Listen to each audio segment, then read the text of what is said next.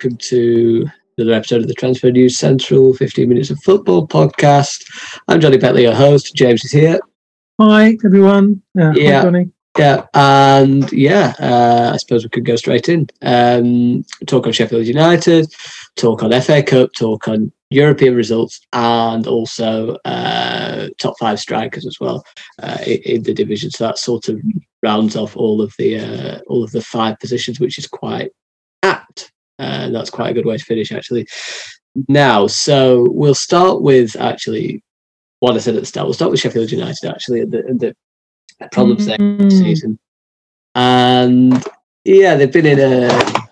Oh, yeah, just crap. Everything, so they just fell off the table, just pretty much like metaphorical of Sheffield United's season as they have fallen down the Premier League table uh, quite viciously with only two points this season. It's been quite a dour second season in the Premier League, second season syndrome in many ways.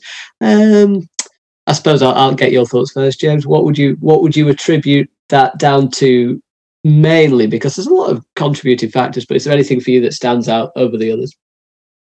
Well, there's a lot of there's a lot of things. I think it's happened before. We've had this before, where a promoted side comes up and does really well above expectations, and blows everyone away. Maybe because they're new and different tactics, or new players, or just you know, um, and go on a good run. And then the second season, mm. when they found out and they don't have a plan B, and you know, uh, and maybe they can't recruit uh, the real top players. Uh, mm. Yeah, they struggle because and Sheffield United. Uh, I mean, it happened to Ipswich. I remember Ipswich got promoted and finished fifth, and then they got relegated the next season, or nearly relegated. Um, mm. Yeah, and so it, it can happen. Uh, yeah. Sheffield United were incredible last season. Their tactics caught people out. Um, they had great spirit, great character, good manager. I mm. still think he's a good manager mm. uh, and did really well. Overachieved, overachieved yeah. a lot last season. Nobody expected them to finish in the top half, and at one point they looked like they could even qualify for the Champions League. You know, it was it was getting to that. You know, I mean, that was that would have been incredible if they'd done that. Mm. Um, you know, and he was a good shout, and Chris Wilder was a good shout for Manager of the Year. So, mm. yeah, this year I think people have figured it out, figured them out, and I think um, they've lost a bit of confidence and they've had a bit of bad luck as well. There's some games where they've lost by one goal, where they could easily have got a draw or even nicked it. Um, yeah. And the problem is they don't have that strength in depth. They haven't really added any anything really fresh or different to the team. Uh-huh. Uh, and so, yeah, it's been difficult for them. Uh, and I feel sorry for them, you know, because I think they're a well, I think they're a good club, well-run club good manager. They've got a good squad. I think, you know, I don't think um, this is a reflection on the manager. Mm. I think, you know, I think I still think Chris Wilder is a great manager and done a really good job there. You know, he got them up. I think he's got them up two divisions, not just one. Is that right? I think that's right.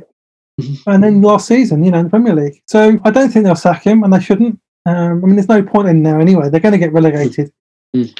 no matter what they do, unless they unless they show championship winning form, like you know Premiership yeah. winning form, which they won't, uh, they're they're going to get relegated. And I think the sensible thing for them to do now is plan for the Championship.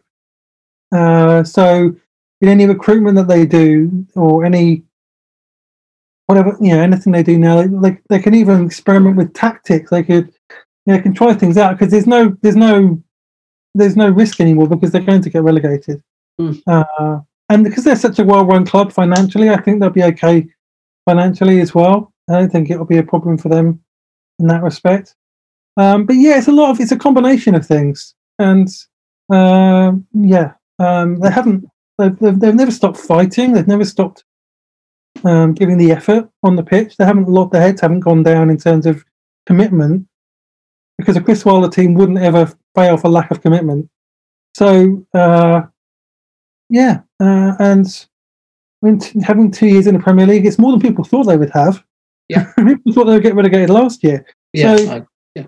Um, I hope they get more points than they've got than just mm. the 2 mm-hmm. uh, although they're playing Chelsea soon, so I hope that doesn't start against Chelsea. No, no. Um, But um, I hope they get a few points on the board before the end of the season. You know, yeah, I, think the next game against Newcastle is poss- a possible win, winning one because I, did, I haven't thought much of Newcastle for a long time, and uh, I think they can cert- cert- certainly use that as maybe a let's get our first victories at home as well. They were still without St Maximin, who yeah. is suffering from long COVID. So I think there's something there. I mean, you're right. It's a combination of thing, things, really. Um, I look at the the recruitment that hasn't been good enough, but it's not because the money hasn't been spent. I mean, people say, oh, they just need a, a striker who can score goals, but the club spent over 60 million pound on strikers. Got Brewster in uh, for 20, roughly 25 million. Then you bring in Bur- McBurnie as well and Lys Mousset for about roughly 40 million combined. So when you spend that much in one area, you know, you've got, I don't know where you've the finger. Do you point to Chris Wilder? Do you point to recruitment somewhere in the middle? I'm not sure, but it, it, it's not for a want of, for a lack of finances. I don't think we can, you can easy, it's an easy thing to say, I think, oh, you know, the club haven't spent as much as other clubs, so they're destined to be in this languishing position at the bottom of the table. But it's a, it's a lie, really, because they've spent quite a lot in the forward areas. They spent twenty million pound to replace Dean Henderson, who went back to, to Manchester United after his loan spell, and twenty million pound on on Aaron Ramsdale. Like Sander Berge cost over twenty million pounds. So it's you know I think they have spent quite a bit yeah, of money. Yeah, mm. I, I rate Sander Berge as well. I think he's a really promising young player.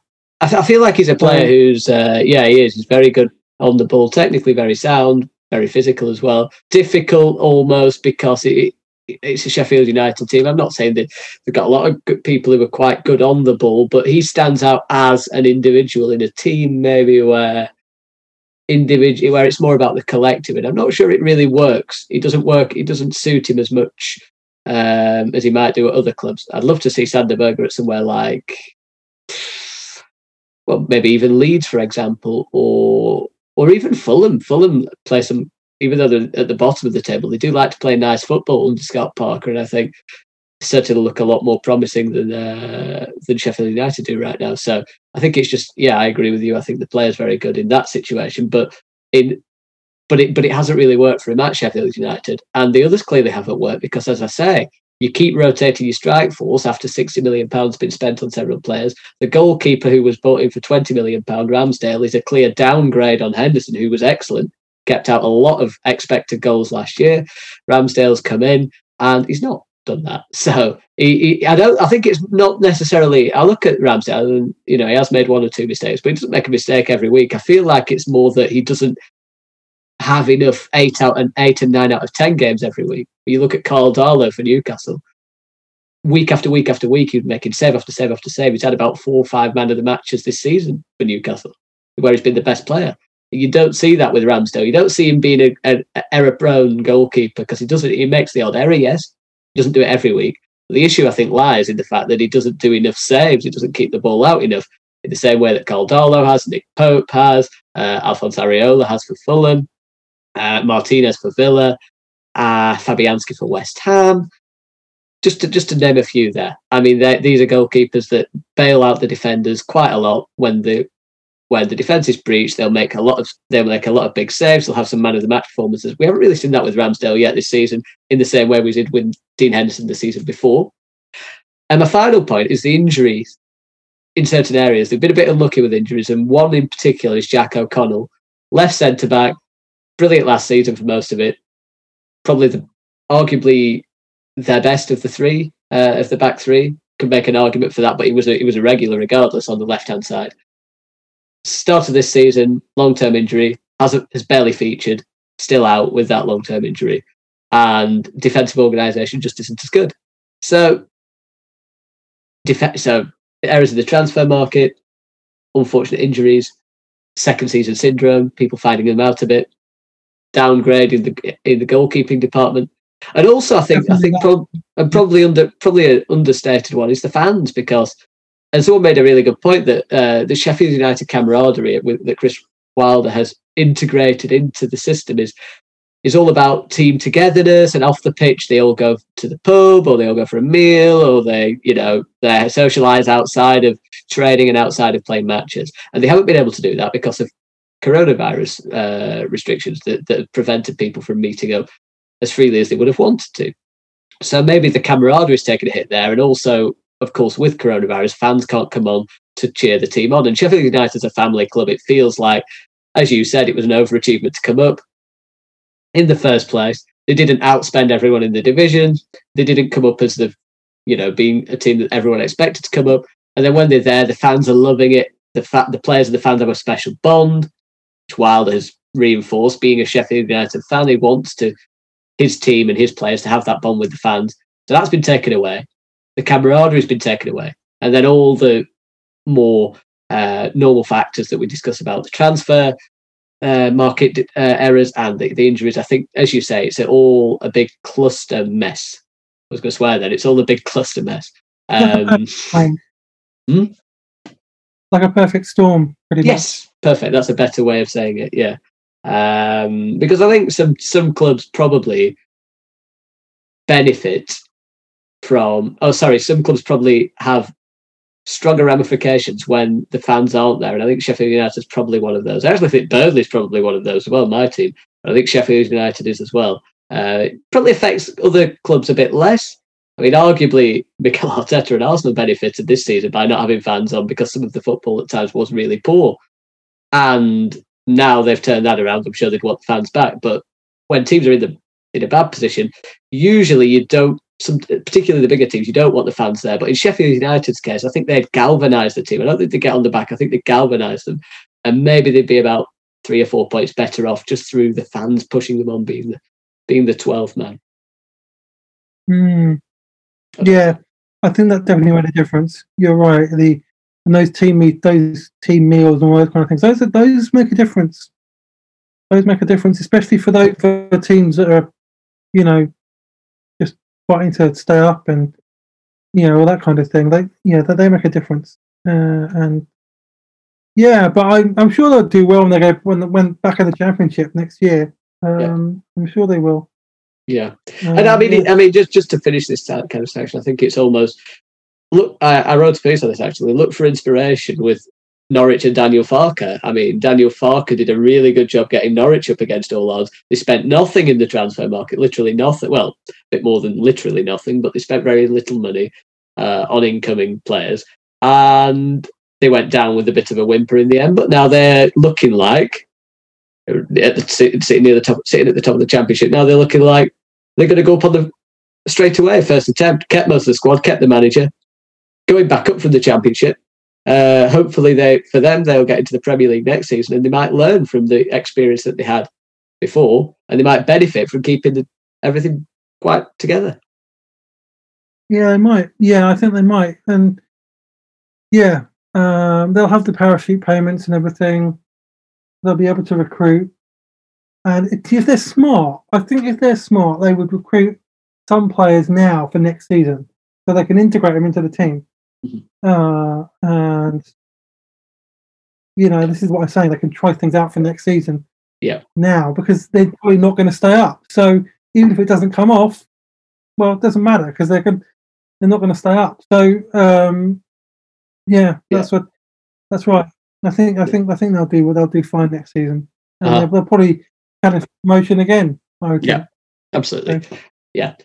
Anyway, uh, more relevant uh, this week, I guess, is the FA Cup It's been some, as we were saying before, there's only been one real upset. Well, two two upsets in a way, actually. Now I think about it, the Chor- Chorley beat uh, Derby County by two goals to nil, but it was a Derby Academy team, so whether that's quite the same is another thing. But hey, you know, Chorley still remarkably did remarkably well to get the hat in the uh, the name in the hat of the next round, and they've done remarkably well there. And also Crawley Town winning against Leeds by three goals to nil. Uh, so fair play to them as well. Also, Mark Wright of Towie, or formerly of Towie, coming off the bench for the Other Ways Essex. Formerly uh, of the Other Ways Essex, coming off the bench for Crawley Town in that game, which is quite remarkable. But I suppose there's a general question, really, because Everyone knows the results. We will talk about some of them in a bit. I mean, do you think the FA Cup still has its sparkle when the fans aren't in the ground to appreciate those matches?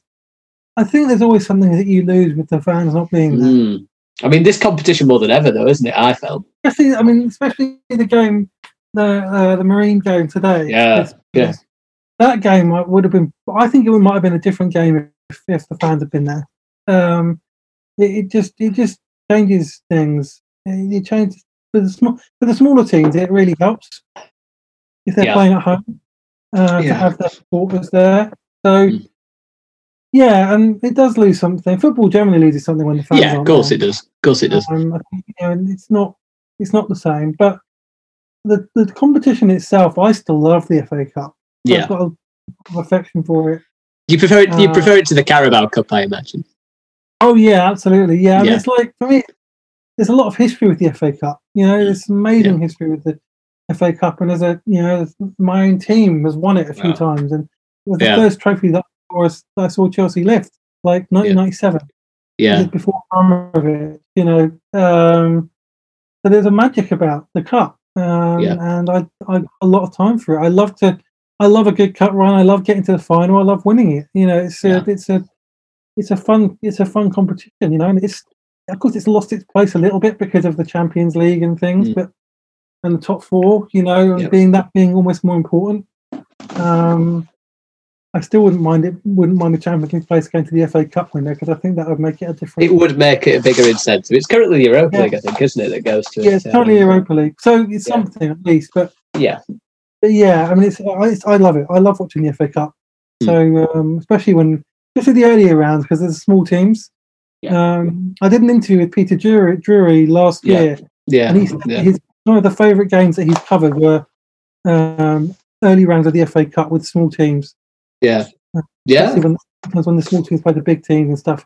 Those are the games that he loves the most to commentate on because uh, it's more like real football. So, Sure. um, and I agree with him. I think it's a, I think it's a, I think it's it's, it's a great competition. Yeah, because it you can have those teams that are 15 di- divisions below Mm. playing a Premier League team, you know, and it, Mm. that doesn't happen in any other No, any other country. You know, it's uh, it, uh, it's brilliant. I mean, you've got the you also. I mean, with the Marine thing uh, game today against Tottenham, I do I do did think it was quite good in a sense because the fans, well, they weren't allowed to be there, but certain people were watching from the sidelines, and they were watching from the gardens, which were right next to the Marine Stadium, and. Again, in the Chorley game on Saturday, there was t- there were two fans who were watching from a cherry picker, which was just outside, which again was quite amusing to see and people improvising, I guess, amid amid the pandemic in terms of being able to see the football uh, that is unfolding. But um, yeah, I think it's it's it's nice to hear that, I suppose, from your perspective as a Chelsea fan. Of course, many people these days, the fans of the top clubs, would look at Premier League. No, they'd probably look at Champions League, then Premier League, or I suppose you can flip a coin with yeah, that. I mean, yeah, then- there's yeah, as a top four team, you as a big team with big players, big ambitions, you want to be in the Champions League Mm. every year, and that's a that's a magic competition in its own way. Of course, it is. Yeah. Um, I think, to be honest, Mm. um, but I still love to win the FA Cup. yeah, yeah, yeah. It's, uh, it's a trophy, you know. At the end of the day, And I mean, you Um, saw Mikel Arteta win it last year, and he was but he was overjoyed to winning such a trophy in his not even his first season, but you know, they, he, felt. I think that did give them the, the Europa League, didn't it? Uh, I think that get that that gave Yeah, them the, the access to the Europa League. So for him, it was great. And Um, always the chance that a team can run together and get to the final. You know, like Yeah. Wigan. Mm. So, Yeah, like yeah, they got to the yeah. final and they beat Manchester City. You know, and so there's always a chance that can happen in the FA Cup. And Portsmouth as well. Portsmouth a few a, a while ago. so it can happen Mm, in the FA Cup. Um, Although it's, for the last few years it's been kind of the big teams that have won it, but uh, Mm. Mm. yeah, you never know in the FA Cup. No, I mean, like you say, we've only had really two notable upsets, and Chelsea won four 0 against Morecambe. And I actually saw with uh, with Chelsea went very quite strong. I think with their team. Manchester City went incredibly strong with their team. I mean, I anticipated a few changes. Uh, and they started with Kevin De Bruyne, Rodri, Cancelo, Walker, Dias, Mendy, Bernardo Silva, Phil Foden, Jesus, and Mahrez. So yeah. that's. Uh, I did expect more changes, I must be honest, uh, against a Birmingham team that aren't pulling up too many trees in the championship. I did think that it would be an opportunity to give a rest. But I suppose when you look at that from Guardiola, one, he's showing respect to the opposition, but also he, he just, I think he just wants to win everything, doesn't he? Because he he's, he's won the domestic treble once, and yeah, I mean that that's such a signal of intent, isn't it, from Guardiola? And in, in, in that way, it's keeping the momentum going, not taking anyone for granted. I think with Chelsea and Frank Lampard, putting who, who played quite a they feel they're quite a strong team as well. I think that was more a case of getting confidence back a little bit for some of those players, wasn't it? Yeah, and I, I, I, I I agree with that. The, the Lampard selection. I mean, a lot of Chelsea fans went into meltdown when there wasn't like three or four academy players starting. But mm. I, I was, I was, you know, Chelsea are low on confidence. Mm. They're in bad form. They needed a win, mm. and they needed to get some confidence. And some players were out of form, so they needed to play for confidence. Uh-huh. Uh, and you know, played off. Timo Werner scored. I Havertz scored and got an assist as well. Uh, and you know that was good for them. Uh, Ziyech got minutes coming back from injury, which and started to look really good towards the end of the game. Uh, yeah, um, so and they won four 0 So, yeah, yeah. so you know, it's, uh, yeah, good job. It's like a good first step back to form.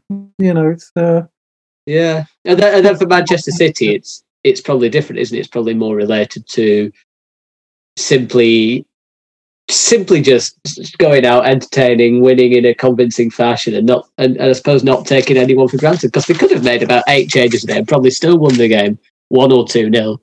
But I guess Guardiola is is a serial winner, isn't he? So yeah. after a sluggish start as well that they've had, you know, he's, he's, just got he's just he just wants to take the season by storm now. I actually put them now as probably title favourites at this point. Yeah, I think but, I, am putting them as title favourites now. The last few games, mm. they've looked themselves again, and their mm. defence is rock solid now.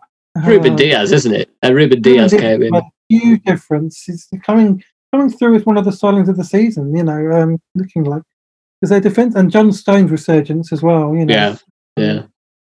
Which is yeah. so yeah. I know we're not talking about City, but, it's related to the FA Cup, isn't it? Yeah, no, so, it, is, uh, it is, and it's it's true. Um, no, it is, and uh, and again, using that platform to just I suppose, I suppose see, keep going. I mean, my team Burnley always have a trouble with cup competitions, and Sean Dyche actually fielded quite a strong team, and it still was ne- was nearly not enough. Uh, then it was a penalty shootout with, with Phil Bardsley scoring the winner against MK Dons. Um, oh, I actually, we do have another sort. Of, we do have another upset actually, and it did slip my mind. It uh, it didn't feel like an upset, but it quite clearly is that Blackpool beat West Brom on penalties, five penalties to four after a two-two in in normal time. And when we talk about getting confidence back, it's quite funny. Well, it's not quite funny if you're a West Brom fan, but you know, I suppose Sam Allardyce himself's probably looking at that game thinking, right, this is an opportunity to get a bit of a get a win under the belt. Um, we haven't had one yet, and obviously Black they took Blackpool a bit for granted, I think, and some, the selection. I don't think they fielded a striker to start with, which was a bit strange. Blackpool played really, really well by all accounts, and then and then, you know, and, and, it goes to penalties. You think this could be West Brom's time. Then terrible penalty from Diangana, I think, as well. Uh, the signing, I think it was Diangana. Might be slandering the wrong player there. Um, but there was a, they missed two penalties, I think, in that in that game, and it was, uh, yeah, it was it was not too pretty for Big Sam. I mean, it's quite mm. funny actually with Allardyce. Uh, I know again it's sort of deviating, but good opportunity in the cup to get the points. Sort of took Blackpool for granted. It looked like a little bit uh, with the selection. And it's quite funny because when they got the point at Anfield, and many people have commented on this, Big uh, Sam Allardyce was saying, "Oh, I noticed this, I noticed this, I noticed that, I noticed this," and then when they lost two games in a row, he said, "Oh, we need to do improve defensively. We need to do a lot better at the back. We need to improve." So it's quite amusing how uh, the pronoun changes depending on what the result is, um, in many uh, ways. But uh, exactly. Yeah, uh, and he's the one that's just happening now in the FA Cup is um, yeah. Newport. uh, equalised on Yeah, against Brighton, isn't 96 and 96th minute against Yeah, Brighton. yeah. Uh, Newport, Newport. you know, Again, uh, hopefully, yeah, hopefully that does go through. Uh, again, hopefully we, we probably know when this goes out, but hopefully that does lead to something because we do like to see uh, upsets in this competition. I think. Um, but yeah, no, it's uh, it's it's uh, yeah, that's the that's the FA Cup, and and I, I do have a I do have quite a fondness to it. I think one of the reasons actually why the FA Cup does get a bit of slander is because when the Carabao Cup comes out, it takes up the first half of the season, and then people are a bit fed up of the cup because you know they say, oh well, we try to focus on the league, or there's the Champions League, and then another cup comes in, and I think people just think, are we a bit? Do we have a bit of a cup o- over uh, overdose in many ways? Um, but I don't know. I think do you, do you think the Carabao Cup maybe does something to to to sort of dilute the effect of the FA Cup because it, being two cup competitions in many countries it's just the one cup competition and having two maybe is a bit too much. I, I like the League Cup. I like the League Cup. It's um, it's a it's a good chance to win a trophy early on in the season. It can give a bit of momentum to a Mm. team. Uh, I always find it interesting how big clubs like to win it as well. Um, Like you know, Jose Mourinho likes to win it Mm. because he feels like it gives his team a taste of winning and a a bit of confidence going to the second half of the season. Pep Guardiola loves to win it. He's won it three in a row, three times in a row. Um, probably for the same reasons. It's just, but yeah, I, I don't, I don't think it distracts from the FA Cup. It's a different, Mm. different trophy. Yeah. Uh, and I, I, I understand why people think that, and I understand why some people want to get rid of it. Um, but it can be good for you know the football league clubs as well. It's more I think it could be innovated. I think it could be innovated. Uh, but I, Yeah. I've mentioned this before. Yeah, I think the semi-finals being one leg is a good idea. Oh yeah, Uh, yeah. I, think, I don't think it needed to be two, Everton needed to be two leg semis. Yeah. Um, I think just keeping it to one. Hmm. Um, but um, well, I think the FA Cup is a bigger competition Hmm. anyway. Mhm. Um, so I don't think any, that's never been in doubt for Hmm. me. Um, it's nice to have another trophy. I think it's nice to have another trophy to win, like another opportunity to win a trophy. Oh no. I, I, I would probably agree with you there. To be honest, uh, it- on, on the whole, but but but again, just playing devil's advocate a little bit. Anyway, final position on the uh, on the eleven tree. Uh, top five strikers in the Premier League. Yeah, slightly different uh, feel this time. I think this is a bit more difficult because I've touched on this before. I think the main, the best strikers are probably, if I had to choose a league, either well, I mean, Haaland and Lewandowski are two of the best in the in Europe, so you could say Germany. But then in in Serie A, you've got Lukaku, Ronaldo, Ibrahimovic, who's just come back from his slightly lengthy injury. Um, so you've got three very uh, top top end players there. Immobile is also very consistent, though probably not in the elite striker bracket. Then in and then in La Liga, you've got Benzema, who continues to deliver for Real Madrid all the time. Messi, if he actually wants to play there, but usually more at right wing. Suarez done fantastically well since moving to Atletico. And then I look at I look at the Premier League, and there's only one to me that stands out as being among those sort of elite top five. Yeah. And that's Harry Kane, so isn't it? I mean, that's the right now. Even looking ahead two years, and and Kane is, by the way, up there with probably almost all of them. I'd probably only say maybe Lewandowski and Ronaldo are probably a, a bit better than Kane, but Yeah. I mean that's Yeah, still some feat. Yeah, um, I think you're right. Yeah, that's right. I mean, it's not even a debate really who the best striker in the Premier League is. No, no. I mean, I think it's it's more. I think Yeah. every every single person would agree on on on Harry Kane. I think I don't a- think it's a yeah. dispute. Really. I, I Um, think he's great, though, isn't it? It's not even about.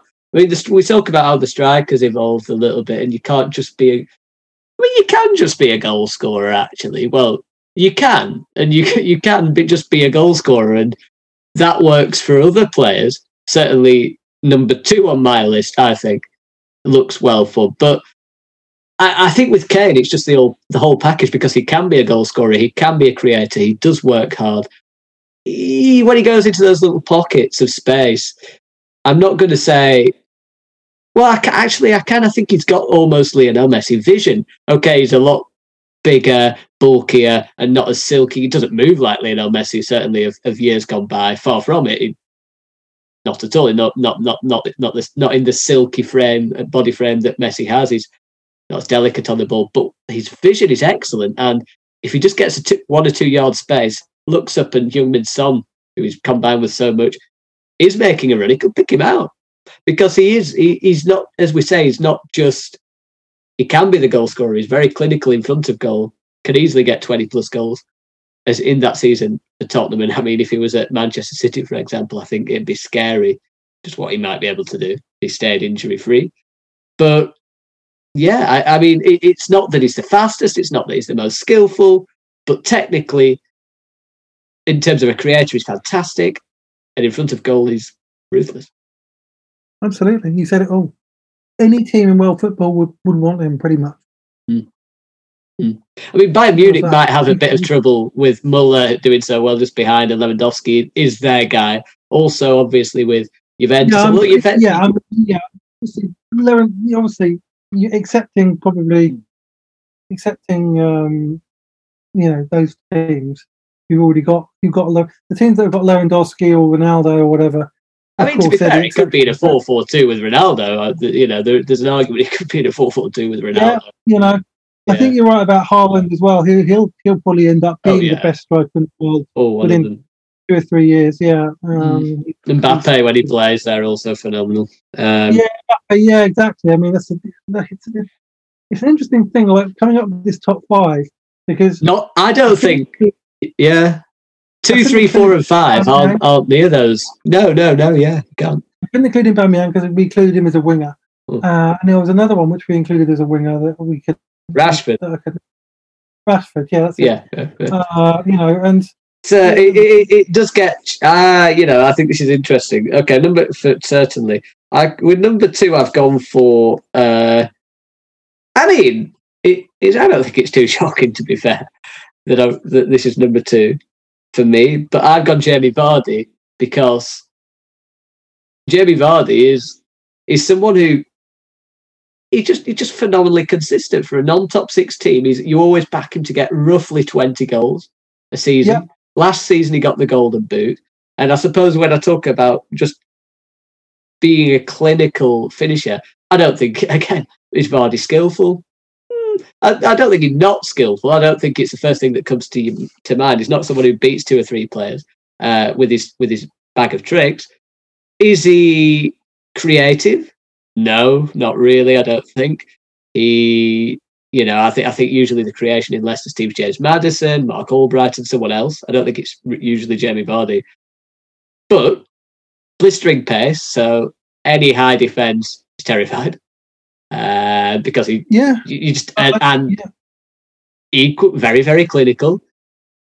It's weird with Vardy actually. He- I think someone commented on this. He doesn't always finish almost with his with his finishing technique. It's almost it, it hits it so hard often. Instead of going for placement, it's usually rocket shots or or thunderbolts. Instead of placement, it's thunderbolts, and he hits it. He tries to take the leather off the ball almost, but he's so accurate with those finishes. And as I say, the, the goals speak for themselves, and he'll probably be one of the most under. I'm going to say under underappreciated strikers in the past five years in the Premier League.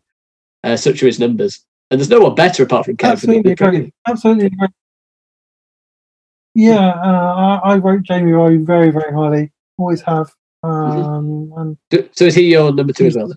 Yeah, I mean, I think, uh, yeah, um, Yeah. yeah. It was a toss-up between him and Aguero because Aguero has been so good for Manchester City, Mhm. and on his day he is still a top striker. Mm. But just a consistency, um, you know, Aguero has been injured a lot in the last Yes. year or so. Um, Yeah. like, and you've got to give it to Jamie Vardy. He's quality. He's Yeah. absolutely, and then, then the way that and Brendan Rodgers has been very, very clever with him in how he sets up Leicester to play because he played it. He plays to his strength. And um, it, it works, you know. And yeah, he's a threat. He's always a threat because he's so he's still really quick, Mm. and he's clinical clinical finisher. Um, And his movement's excellent. His, the timing of his run is always perfect, Mm. uh, and he's getting better with age. I mean, um, it Yeah. would have been. I think it would have been fascinating to see him at a, you know, one of the bigger clubs to see how he did. I thought, I'm sure he would have been brilliant. Yeah. Uh, but um, he's been fantastic for Leicester. Um, Yeah. It'd be very difficult for them to replace him. You know, when he when he eventually retires or leaves or whatever, um, Yeah. because uh, he's he's he's fantastic. Yeah, Yeah, yeah, yeah. I mean, I've gone, I've gone with Aguero at three on the basis that if I saw if I saw Aguero in the starting lineup for Manchester City next week, you know, I, if I was play, if I was facing Aguero, I'd be I'd be quite concerned still because I think he's probably lost a lot of that blistering pace that he used to have. But what he probably won't have lost is his nimble footwork, his fit ability to finish a ball. I mean, just last season he was out. I mean, he was outstanding in in periods. He got a hat trick against Aston Villa just before the lockdown, and he's been struggling, as you say, with injuries since then. And he's always had that Aguero, even throughout his Manchester City time. There's always been a, f- a few injury concerns along the way. I think this time at the moment it seems to be longer than it has been in the past, which makes some people think this might be his final season, and City might not choose to renew his contract. I think the thinking be, the thinking there is if there is the op- if they do think that Aguero can overcome his injuries, there's not too many better strikers that they could go and replace him with, even at the age he's at now. Yes, he might have lost his pace, but to stand around in the 18 yard box, to finish the ball, to link up with his teammates, I don't think there's many better. I think not many better in the league. I think there's quite a few better actually across Europe, but they cost a lot of money. The names we've mentioned that are attainable, Haaland. Well, Haaland's got the 62 buyout clause, but you know it's going to a lot of competition. Probably won't go to City as well with the Raiola links. And Mr. Lewandowski's quite old now. Ronaldo's quite old now. Ibrahimovic is ancient, but he's still doing phenomenally well. Suarez quite old. Uh, Lukaku not fit, not suited to Manchester City's play. João Felix probably looking at 100 million plus. Class him as a I striker. think that that would be that would be one that they would that they'll look at. I wouldn't be surprised. But it, but if they do if they do replace Aguero, it's going to cost a hell of a lot of money, isn't it? I Oh, mean, it is, if absolutely, yeah, that's right. Yeah. Yeah, that's right. Yeah, that's right. Um, I agree with everything you said about about possible replacements. All of them. yeah. Um, It- so Let, let's Yeah. be real. If Aguero's not injured now and he can play at his capacity, you still expect him to get twenty or close to twenty goals, wouldn't you? you maybe yeah, not. absolutely Maybe yeah. not. Maybe not twenty five like he, you know, maybe could have done a few years ago where he was absolutely dynamic and ruthless. But because he won't be that, it won't be as fast anymore. It's just understandable. But I think he still he'll still have the know how, the ability to finish a ball, even if he's lost a bit of that pace and a bit of that dynamism. Yeah, I think he'd get. I think he'd get 18 goals in that. In, in it, if he played most of this Premier League season, I think he could do that, probably with his eyes closed. Mm, yeah, So Yeah. yeah, that's top three. I think four and five become quite challenging. Um, so I'll let you go with four and five first. Uh, well, I think about this a lot. It's it's not it's not easy at all. No. Uh, you know, um, and eventually the one I settled on for fourth is is somebody who's currently injured. Actually, oh uh, wow, okay, that's interesting. Um, but I rate him really, really highly. He's been fantastic for Wolves. uh, yeah, it's quite ironic that I've also got the same. been a big part of um, been a big part of their success Yes, last couple of years. He's had big clubs chasing him. You know, um, yeah, Raul Jimenez. Uh, Yeah. he's, uh, he's a fantastic striker. old fashioned, Sorry. old fashioned as well, isn't he? Yeah, he's like your old target man. You know, he's like he's strong, powerful. Mm. You know, leads the line well. You know, but a really good finisher. And um, he fits Wolves' style of play perfectly. They've missed him since he's been Yeah. injured. Yeah. Uh, well, I mean, hopefully he makes a full recovery. I And mean, if he was playing at Chelsea now, it, it'd be great, wouldn't it? You'd think if he wasn't injured. yeah, I said last year when Chelsea were linked with strikers and things, I was he was one of the ones that I thought we should Chelsea should should, should look at because he he fits how we want to play perfectly, you know. Uh, and uh, yeah, not many, and- not many Raul Jimenez, Romelu Lukaku's about, is there? The sort of, as we say, No. the you know, Conte. Conte was No. so eager, wasn't he, when he was at Chelsea, Antonio Conte, to get Lukaku in, and then he was so eager when he was at Inter to get Lukaku in, and he did. Yeah, I think he was so it. eager because there's not there's not enough there's not enough options for that position around, is there? At a top end, There aren't any. There aren't many strikers like that nowadays. no. There aren't. Um, Mm. And partly, part of that is I suspect, because of um, how players are coached. Part of Mm. it's how football has changed. Yeah. Um, you know, more people play a passing style of football. Mhm. Um, more people people play with a kind of false nine or a or an Aguero type striker who's not really the kind of the Clarky type. Mm. Um, yeah, it's it's not it's football's changed. You know, I mean, um, Olivier Giroud another type of those one of those kind of strikers as well. Mm. Uh, I think he's I think he's excellent. Actually, he's Mm, not in my top five, but he no. he really is excellent at what he does. Um, is. but there's not many of those kind of strikers left. Um, So, who, so who is number five then? Well, this was a difficult one. There could have been a few. Um, um, and I've really, to be honest, I've really gone on form of the last, like I suppose, the last year or so. Um, with this one, Yeah. because there was a few, there was a few people I thought about. Um, I mean, Timo Werner, arguably, but I well, yeah, yes. The thing I was going to say, Timo Werner. If Timo Werner was playing like he did at Leipzig, then he would have been, he would have been there. I think if- yeah, think once he Yeah, settles yeah. and he once he settles and he starts playing like that and starts scoring goals again, like he was at Leipzig, because he will because he's a class player. Then he would, then he could make that top five if he's definitely. Um, but right now he's not quite there. So Mm. um, yeah, uh, and obviously Tammy Abraham had a good season last year. Um, he's having a good season this year, even though he's not starting every game. Mhm. Um, and I didn't include Firmino in this because I no, He's not really a, I don't really count him as a striker. no, I've not really included him in this. no, I don't count him as he's not really still not a goal scorer No, in the same way the others are. Hmm. Um, so in the end, I kind of went. I went with um, uh, Dominic Calvert-Lewin Mm. Mm. because he's in the last year or so, especially under Carlo Ancelotti, he's been he's really developed, really improved as a player. His all-round game's improved. Um, he's scoring more goals. You know, Yeah. It's not Yeah. just a run of. I don't think it's just a run of form. He's always been a talented player, Mm. uh, and yeah, he's he's basically kind of solved Everton's goal scoring problem yeah, uh, under Ancelotti. yeah. I also, I also went um, with Calvert Lewin as well. Actually, I just think that he is a, like you say. I mean, I think Calvert Lewin at Manchester United could be a real coup if they managed to sort something out there. They were linked with him. I saw just, I think it was just a random speculation thing, but I did think it would make a lot of sense if, if they can't get someone like Haaland. With Calvert Lewin holds the ball up well. He's fairly quick. I agree. I, It'd be great. Yeah. No, it would Yeah. be very good. I agree. He'd be he's a Manchester United. Mm. He It'd would be good very good. and he wouldn't be Yeah. as expensive as Haaland. Well, depends on how. No. Depends if you activate. If Haaland's buyout clause is about sixty million, so I don't know how. Yeah. I don't know.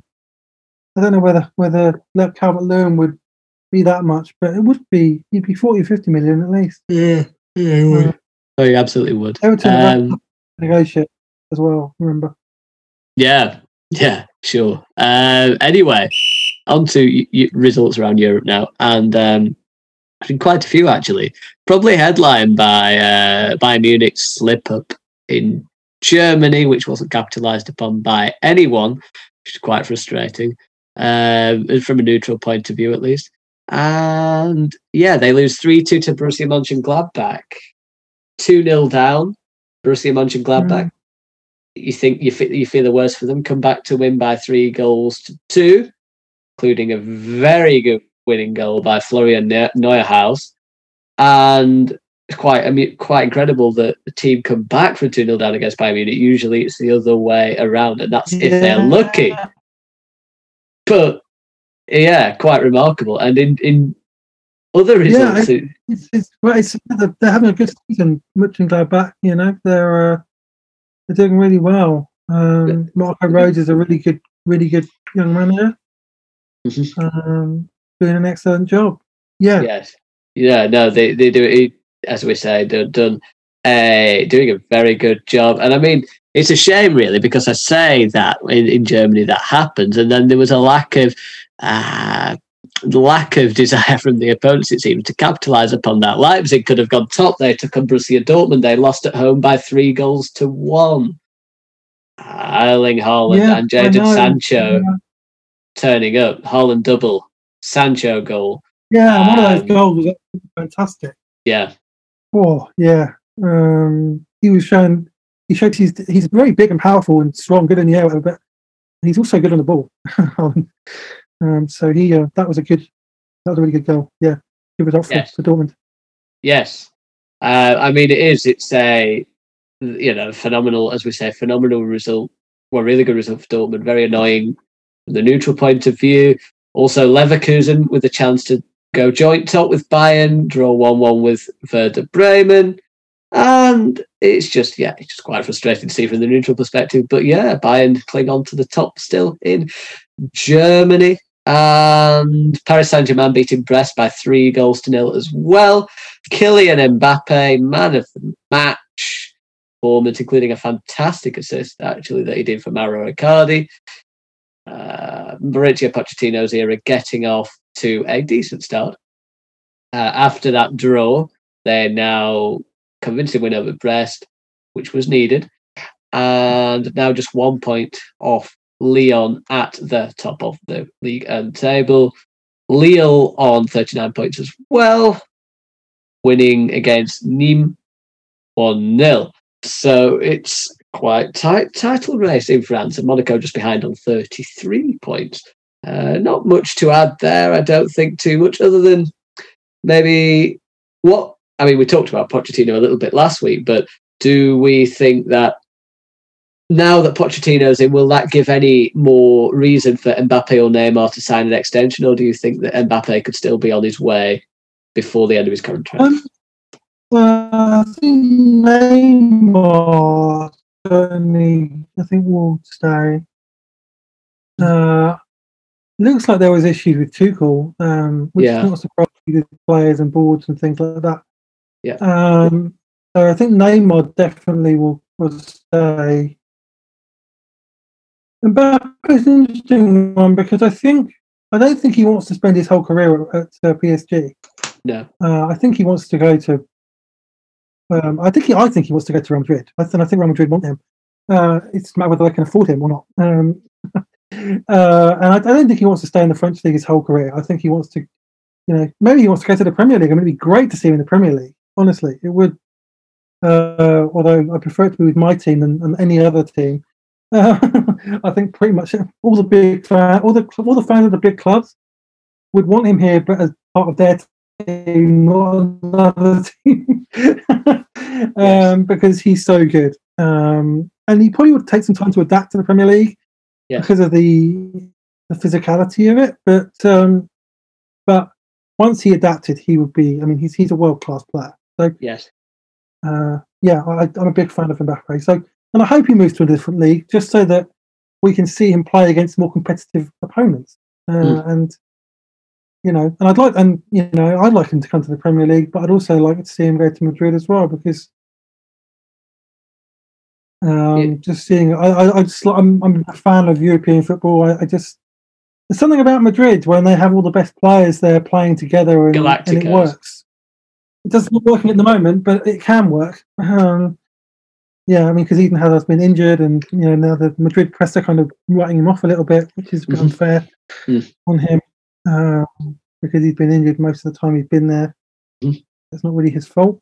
So uh, yeah, um, and I'm sure that Madrid will, will sign somebody next summer because they didn't sign anyone last summer. So uh, Yeah, no, that- sure. That's partly about it, but I'm sure that they'll sign somebody. Um, Yeah. next summer. Yeah. The fans, Uh, the fans expect it. Apart from anything The- Oh, they do. They do. Uh, they absolutely do. And I think that um, it is also a fantastic title race in, in Italy as well. And we've talked about the Milan versus Milan aspect of it. Um, Inter versus AC Milan, 40 points versus 37. It is, you know, quite um, quite a tight race, but Inter drawing 2 2 in this weekend against Roma. Uh, 2 1 up, gave it away at the end. But Milan, without Ibrahimovic for quite a while now, but he's just made his comeback from the bench, uh, winning 2 0 against Torino. So that's a big result for them, really, to keep them three points ahead of their Milan rivals. And yeah, I mean, it Inter have the slightly higher goal difference. AC Milan have Europa League um, Europa League responsibilities. Roma are actually just behind Inter with 34 points. So it's not like Inter drew against a particularly bad team. And then Juventus on 33 with a game in hand. So yeah, it's potentially quite an interesting title race that. And obviously, while Pirlo's a novice manager, Ronaldo is one of the best forwards, if not the best forward, in European football. And they have a lot of good young players.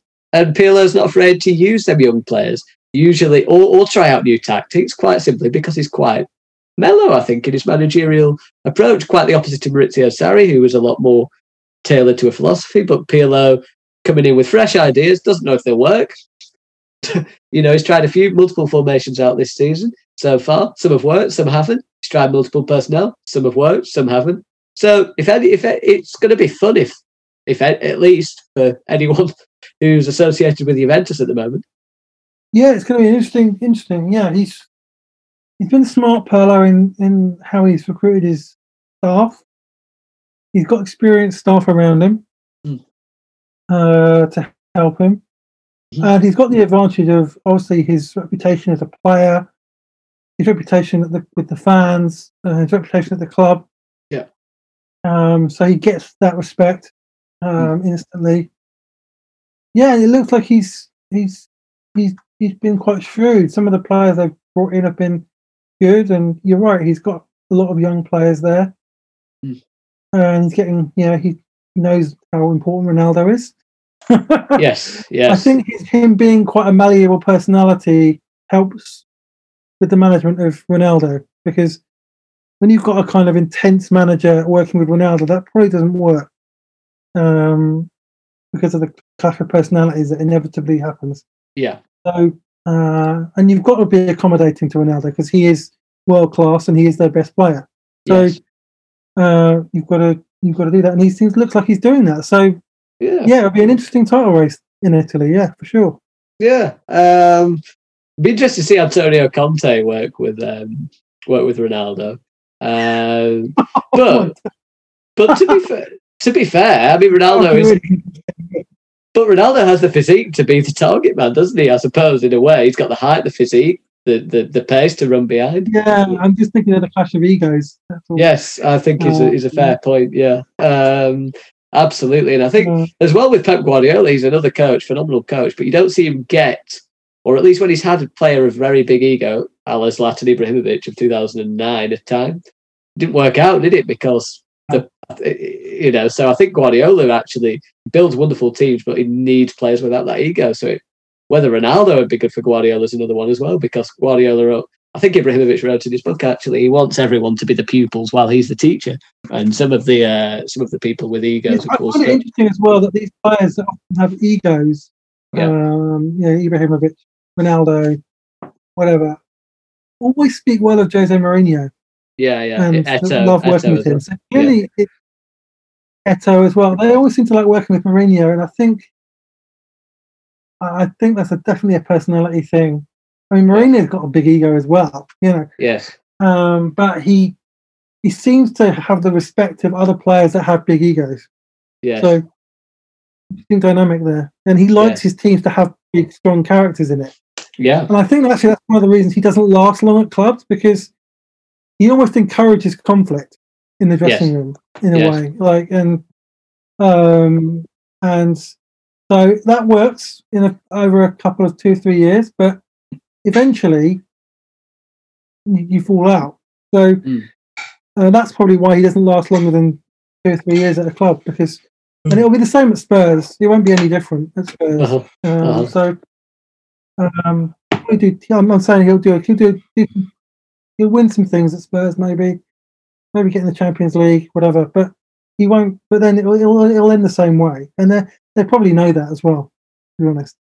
Yeah, no, I, I, I can, I can imagine so. I can imagine so. And anyway, yeah, I mean, it, as I say, across Europe, as I always say, always very exciting, enthralling, and unpredictable. So, yeah, that rounds off uh, this podcast again on iTunes, Spotify, Buzzsprout, and yeah, feel free to check some of the past episodes as well. There are quite a few of them. So, thank you for listening. Bye from me and and also from James.